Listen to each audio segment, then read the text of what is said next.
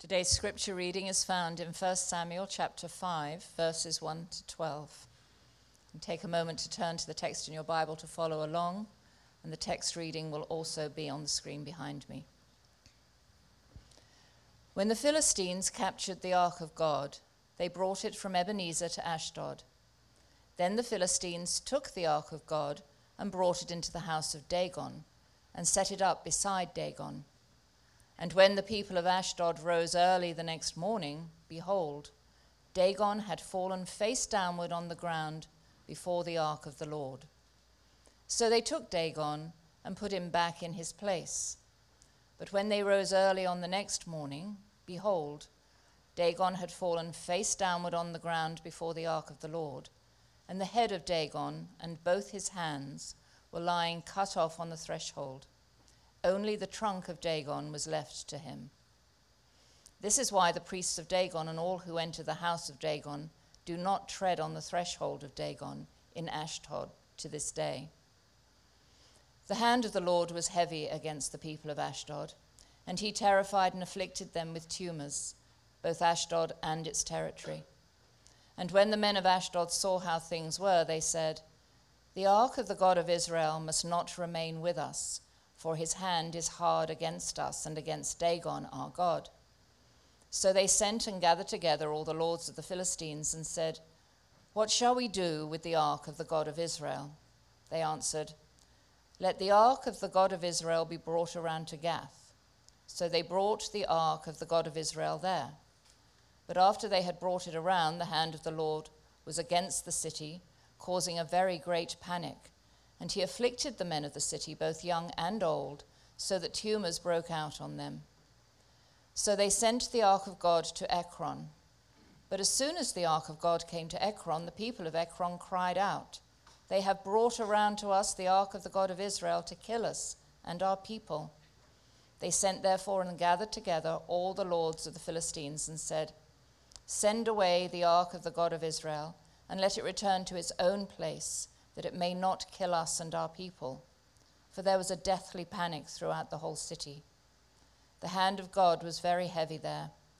The men who did not die were struck with tumors, and the city went up to heaven, and the cry of the city went up to heaven.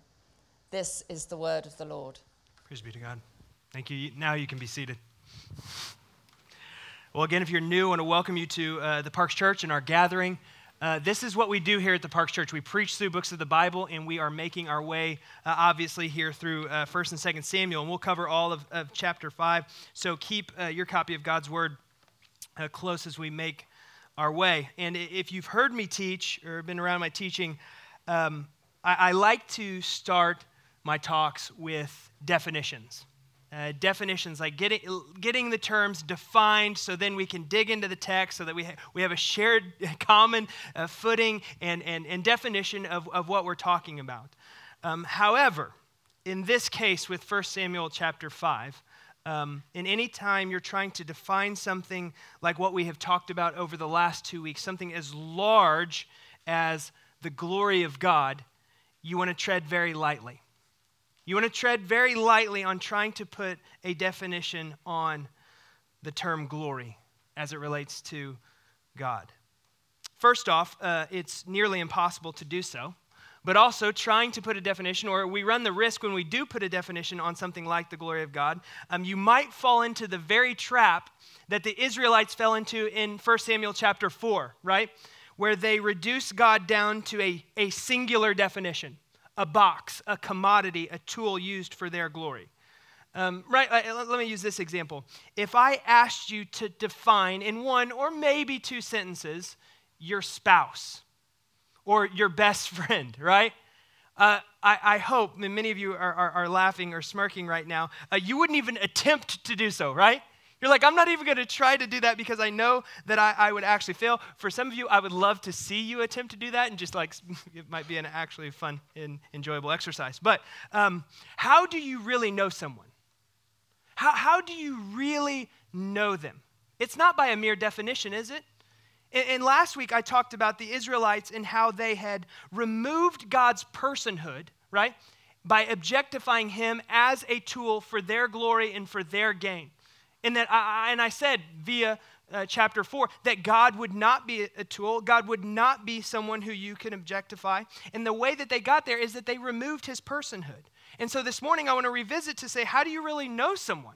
How do you really know this God who is a person? It will not be through a definition. You really know someone by how? Spending time with them, getting to know them, living life with them. And for us, we have the Word of God. The Word of God is God's narration to us, a story of who He is. And story really is one of the best ways for us to begin to grasp God's glory, something so immense, something so wide. And make no mistake, what the last two chapters in 1 Samuel have been about have been the glory of God. What Vivian just read to us is about the glory of God. So today, my hope and prayer is that we begin to feel we begin to sense the weight of God's glory before you and I dare attempt to put a definition of it. And maybe by the end of walking through this story from 1 Samuel chapter 5, we'll be better equipped to possibly make a swing at a definition of what the glory of God is. So let's get into the story. How did we get here to 1 Samuel chapter 5? Well, we got here through the Israelites taking for granted the status that they had been given in relationship with God. This is your Old Testament. God chooses from all the nation who his nation is going to be, and that is the nation of Israel, right? This is where God makes a covenant with the people of Israel. I'm your God, and you're my people. And in turn, the Israelites' treatment of God was, as I've already said, like an object that they could manipulate. We see the high priest and his sons, Eli and his sons, treating God casually, flippantly, treating the, the, the tabernacle and treating the other people in Israel like they're being served and not them serving God, which was their primary and chief task and goal. That's chapter 4. In this week, the scene shifts away from God's chosen people, away from the elect. It shifts to the Philistines a Gentile nation, a pagan nation, who is carrying the Ark of the Covenant back, believing that they had conquered Israel, and most importantly, believing they had conquered Israel's God.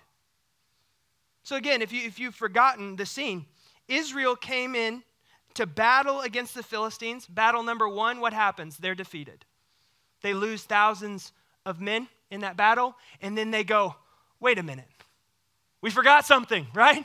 We need to go back to Shiloh, get the Ark of the Covenant, and bring it back in, and then we will surely win. If we've got the object, right? If we've got the Ark there, we will win. And there's this hollering, there's this shouting, they bring it in, and what happens in battle number two? This is chapter four.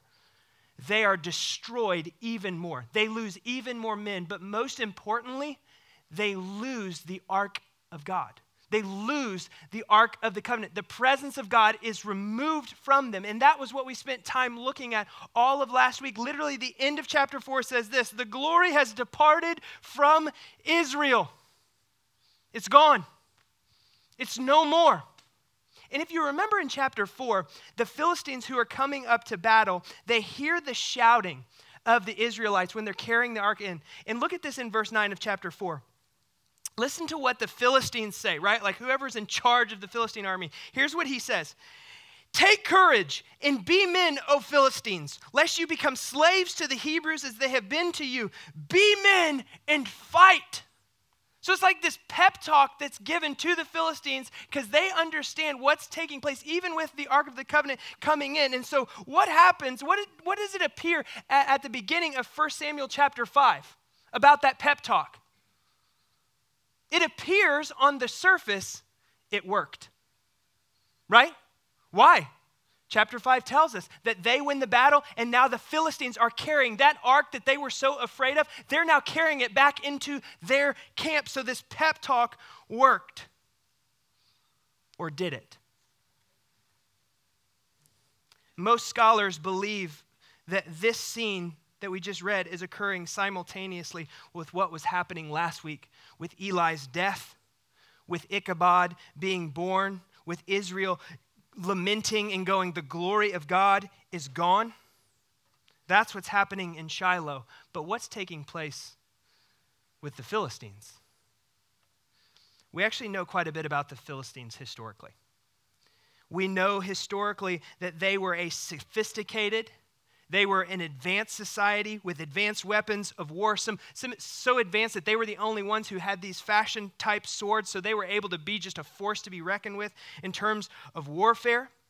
They had their own systems and their own structures. They had all these gods that they, they worshiped. And I, I want to say that because I think oftentimes for the Philistines, we can kind of pigeonhole them when we think about the one Philistine we're most familiar with, which we're going to talk about right later on here, and, and, and that's Goliath. And so we can just kind of get this idea that the Philistines were just kind of these big dopey people, like yeah, you know, like come out and fight me. They were actually really sophisticated.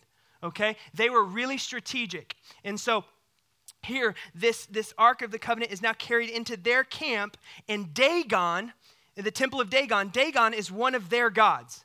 Dagon was probably the highest of the Philistine gods. He was a, a, god associated with vegetation and fertility, all right? Food and children, powerful duo, okay? In, Dagon, you might recognize, from Bible study, you might recognize that name. In Judges chapter 16, Samson, in his last feat of strength, he pulls down the temple of Dagon, this, this same God.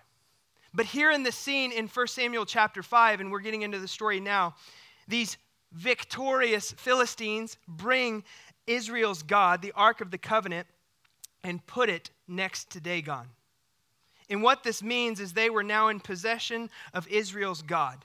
And not just in terms of a box, but they were symbolizing that Israel's God is now aligned with Dagon. Israel's God is now working for our God. And something you have to understand about battles um, in particular is that they were not just fought with, with hands and with, with, with, with weaponry and things like that. It was not just one nation against another, it was one God versus another. It was the God of Dagon against the God of Israel. And on the surface, it appears, and the Philistines are just essentially punctuating this, that Dagon has won and is now is now in charge of the God of Israel, which we know is not true. And we need to understand that the same is true in our lives. And the Bible says this, right?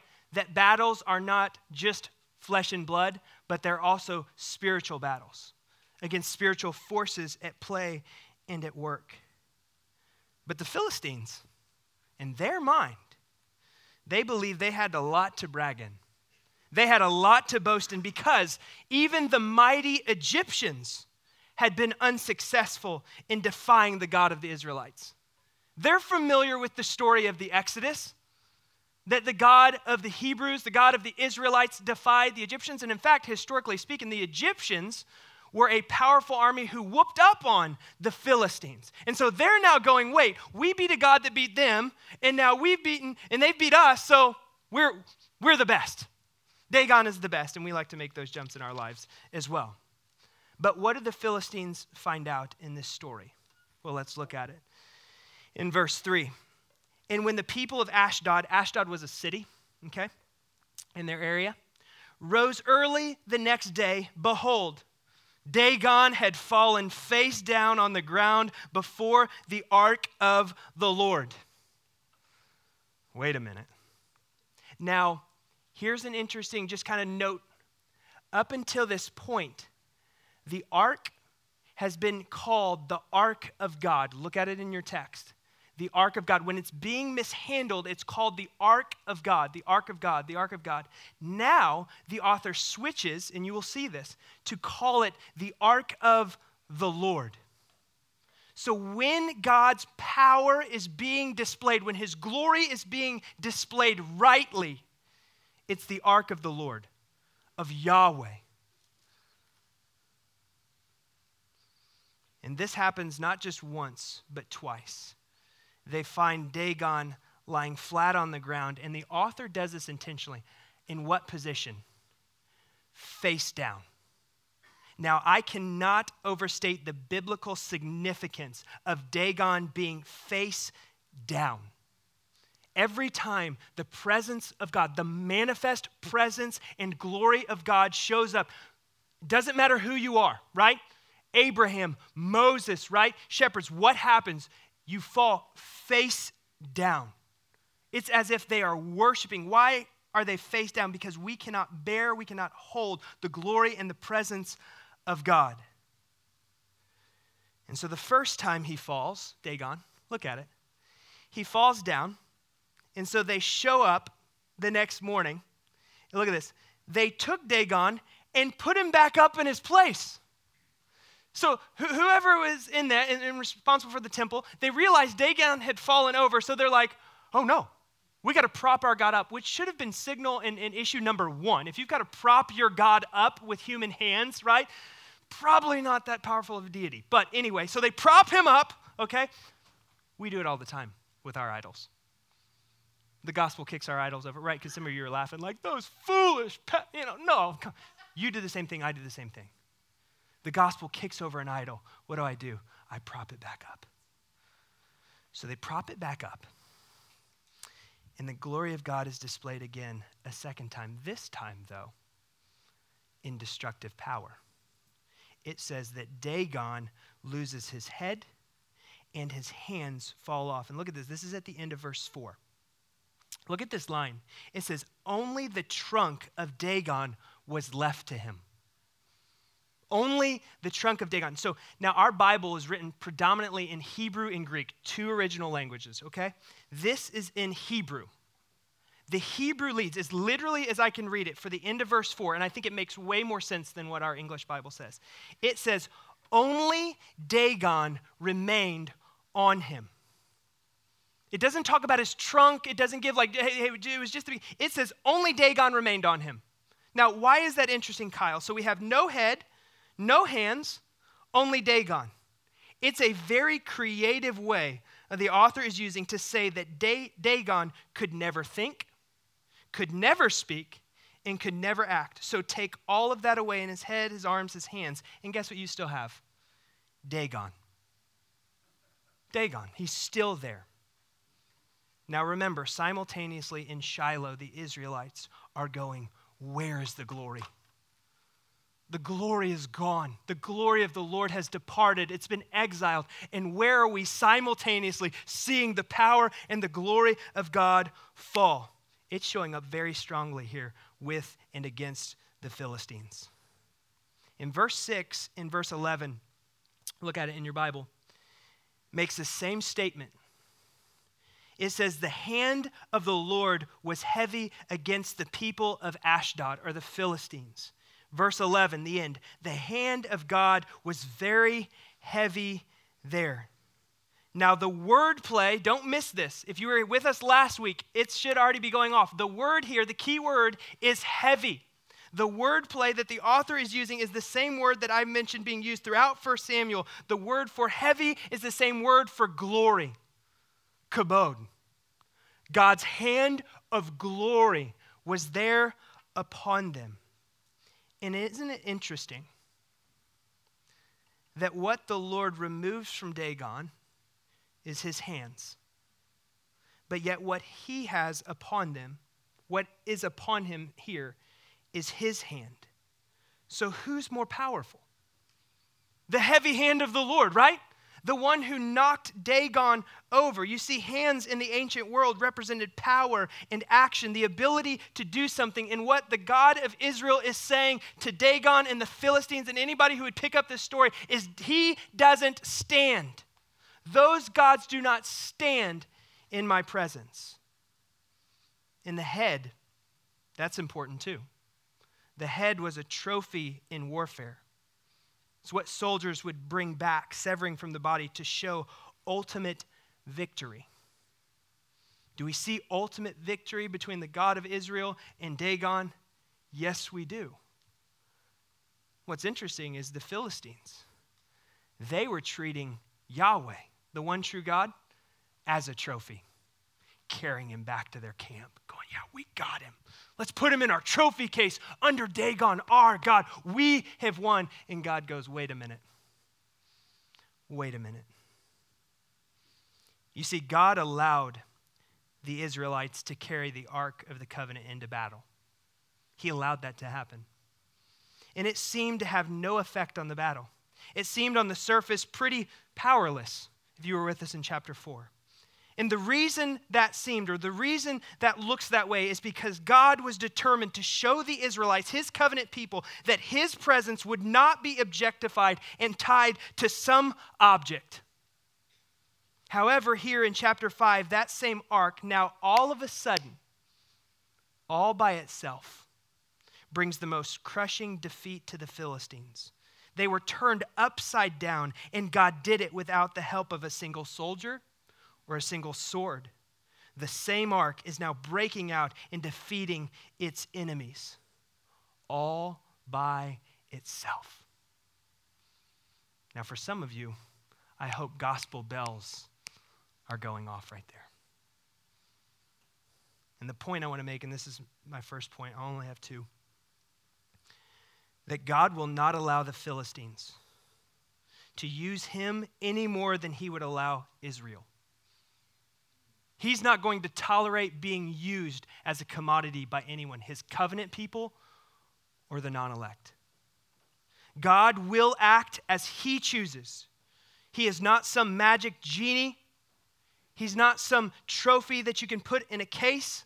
God's supremacy is completely independent of man's effort and participation.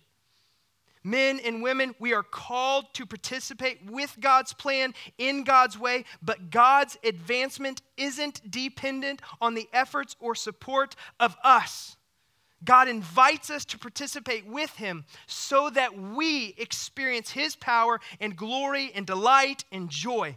But hear me very clearly from this story in 1 Samuel chapter 5 God doesn't need us any more than He needed the Israelites to defeat the Philistines. And that is really, really good news. You've probably heard this example before, but uh, I'll give it. Um, and as a parent, you've experienced it. Um, I have two boys, one that's in here. My oldest is in here. My youngest is not, so I'll talk about my youngest one who is not in here. Um, uh, anytime I go to pick up something heavy, right, which is pretty infrequent, but you know, um, pick up something heavy, and my boys see me, right, pick up something heavy. Um, my youngest one, he's four, he will come running, right? And what does he do, right? He doesn't even ask. He just is like, all right, you know, like, I'm gonna help you, right? I, I got this with you. And so what do I do as a, as, as a good father, right? I'm like, get out of the way. I'm going to, no, I, I, I allow him, right? I allow him to grab the, the, you know, participate. I allow him to grab whatever object it is, and I just allow him to strain and back up and go like, we're doing good, right? And I'm like, yep, buddy, we're doing good. Now, is there any weight that he's actually carrying? No. And, and, and this example breaks down because as they grow, I actually can use their help, right? But with God, the perfect Father, his children come alongside him to help him carry so that they get the delight and the joy like my boys do when we finish to go, man, we've done a good job, didn't we? Now, all the weight, all the glory rests with God.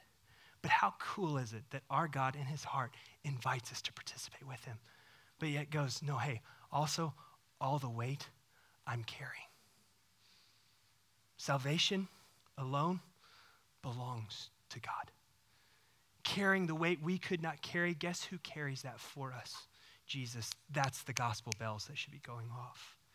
And so this 1 Samuel chapter 5 is a picture of that. It's God's glory going forth. And it's going forth so much so that as they begin to pass around, it's kind of a comical scene almost like in, in, with the Philistines. Like they're passing it from one city to another because tumors are happening and all of these results from God's power and glory displaying. They're like, oh, uh, Ekron, let's give it to Gath. Gath, why don't you give it back to Ashdod? like, like who, they must not like each other, right? Like, why do they keep passing it around? They're just trying to get rid of it. And here's how we treat the glory of God we try to pass it off all the time.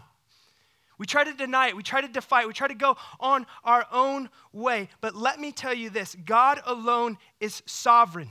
He alone chooses when to act and when not to, so that He alone receives the glory. God will not allow His glory to be stolen or diminished by Eli and the Israelites or the Philistines and their God, Dagon or by you or by me.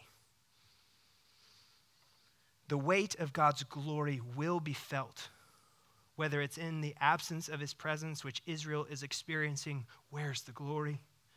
Or by his presence weighing heavy, his hand heavy toward the Philistines. The second point, my last one God will be glorified in all things. He will be. All things. Things that on the surface in our culture, in our world, seem to be using him, seem to be opposing him, seem to be outright rejecting him. God will be glorified and seen in those things as well.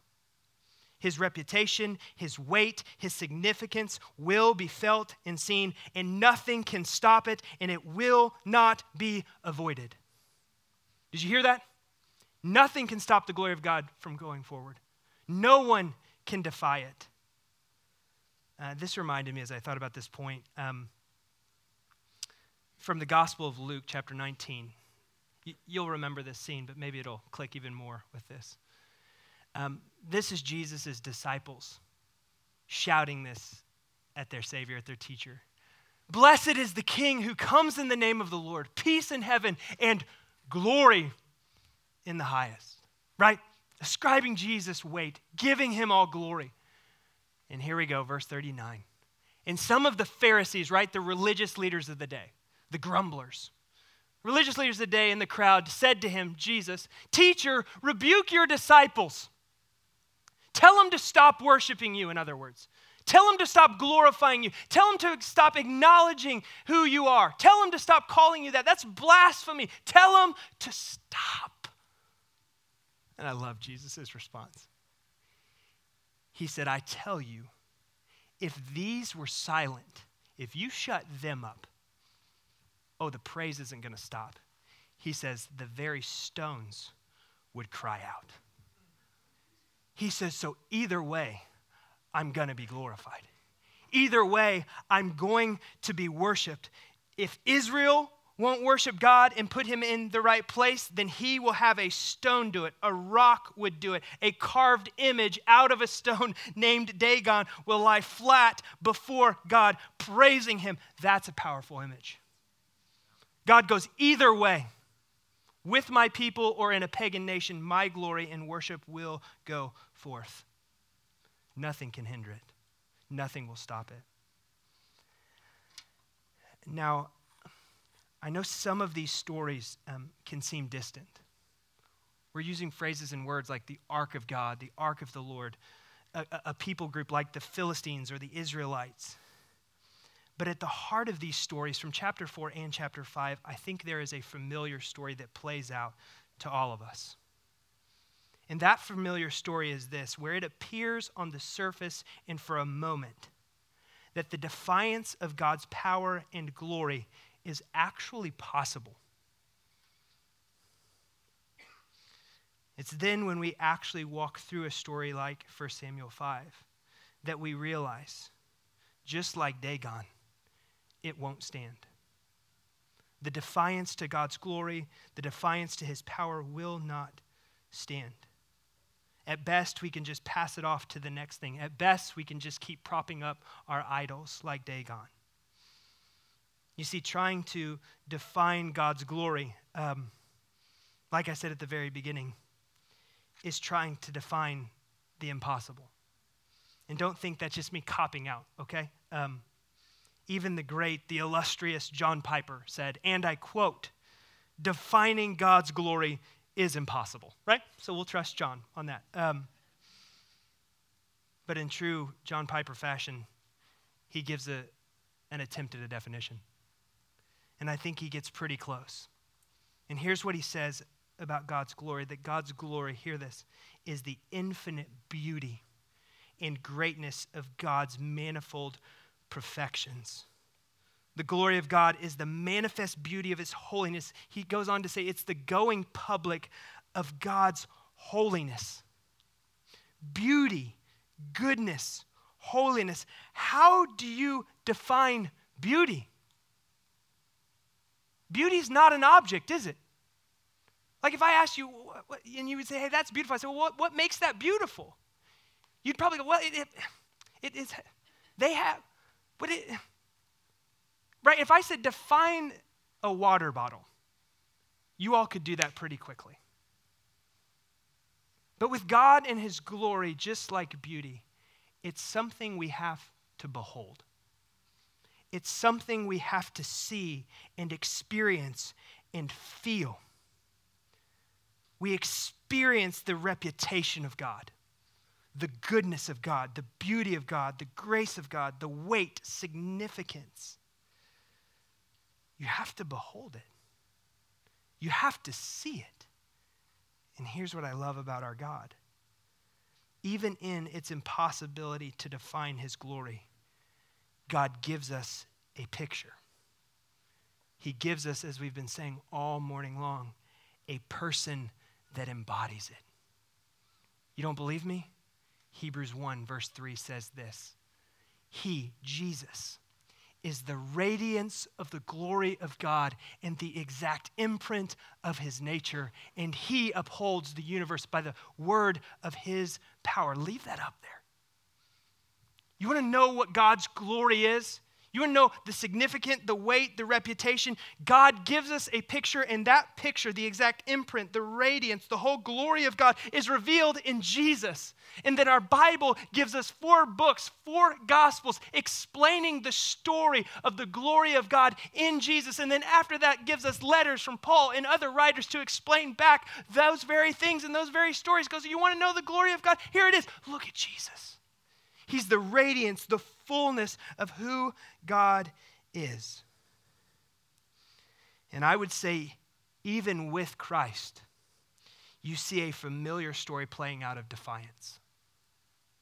That Jesus came in that exact imprint, rejected, denied, and ultimately crucified alongside criminals. And what did it appear in those moments of him hanging on a cross? It appeared that the world had won, that the religious leaders were right that he wasn't divine, he wasn't God, he wasn't the Messiah. Can you imagine? Just put yourself in the disciples' shoes for day one after he's put in the tomb. Who appears to be victorious? Day two, you're really now concerned. Oh, we missed it. How did we miss it? But see, we, we know the rest of the story, right? And what's interesting is not by coincidence. The same phrase used in 1 Samuel chapter 5 about the Philistines when they would rise early the next morning. That is the same phrase used of the women who on the third day rose early the next morning. Not coming to the tomb to see an empty tomb, coming to the tomb with spices and offerings to treat a body. But what they found there was that the defiance of God would not be allowed and his glory would reign supreme. How do we know that? The tomb was empty. So, what might be allowed and looked like is being defeated on the surface, let me tell you, always gives way to God's glory and God's power and God's plan. The same thing is true for your life individually and our life corporately. And so here's how I want to end in us just sitting in that, sitting in this story of God's weight and glory, that his power is going to go forth. We can't stop his glory. We can't stop his movement. We can't stop how God is going to advance his kingdom. Listen, as believers, what we need to yield is eyes to see how he's calling us to participate with him. And for those of you who haven't trusted in Christ, that this morning, God is beckoning you to himself through Christ, to his grace and to his mercy, to receive him. To stop your striving, to stop your clinging to religiosity, to stop passing off, to stop propping up that Dagon in your life, right? That thing that you think will provide. And God's like, no, I keep kicking it over for a reason because I love you. Because I want to show you something better, someone better. I want to show you my glory and his name is Jesus. And so, hosts, will you get ready? Um, we're going to take communion together. And as we take these elements, um, as we receive these elements, let's steward this moment, church. Let's hold these, mo- the, these elements and sit in the, the absolute glory and power of God, in His sufficiency and our insufficiency. Let's let His weight just wash over us. Let, let's let His reputation hit us full steam. Let me pray. Father, accomplish what we cannot on our own. Holy Spirit, do what I am absolutely insufficient to do in of myself. Accomplish, let us see, let us taste, let us realize with our minds and with our hearts the glory of God. Let us see his weight and his significance and his reputation. Let us behold his holiness, his absolute otherness. And then also let us yield his voice, the voice of a good father drawing us in, first to salvation and then to participation. Father, let us not squander this moment for your glory. In Jesus' name, amen.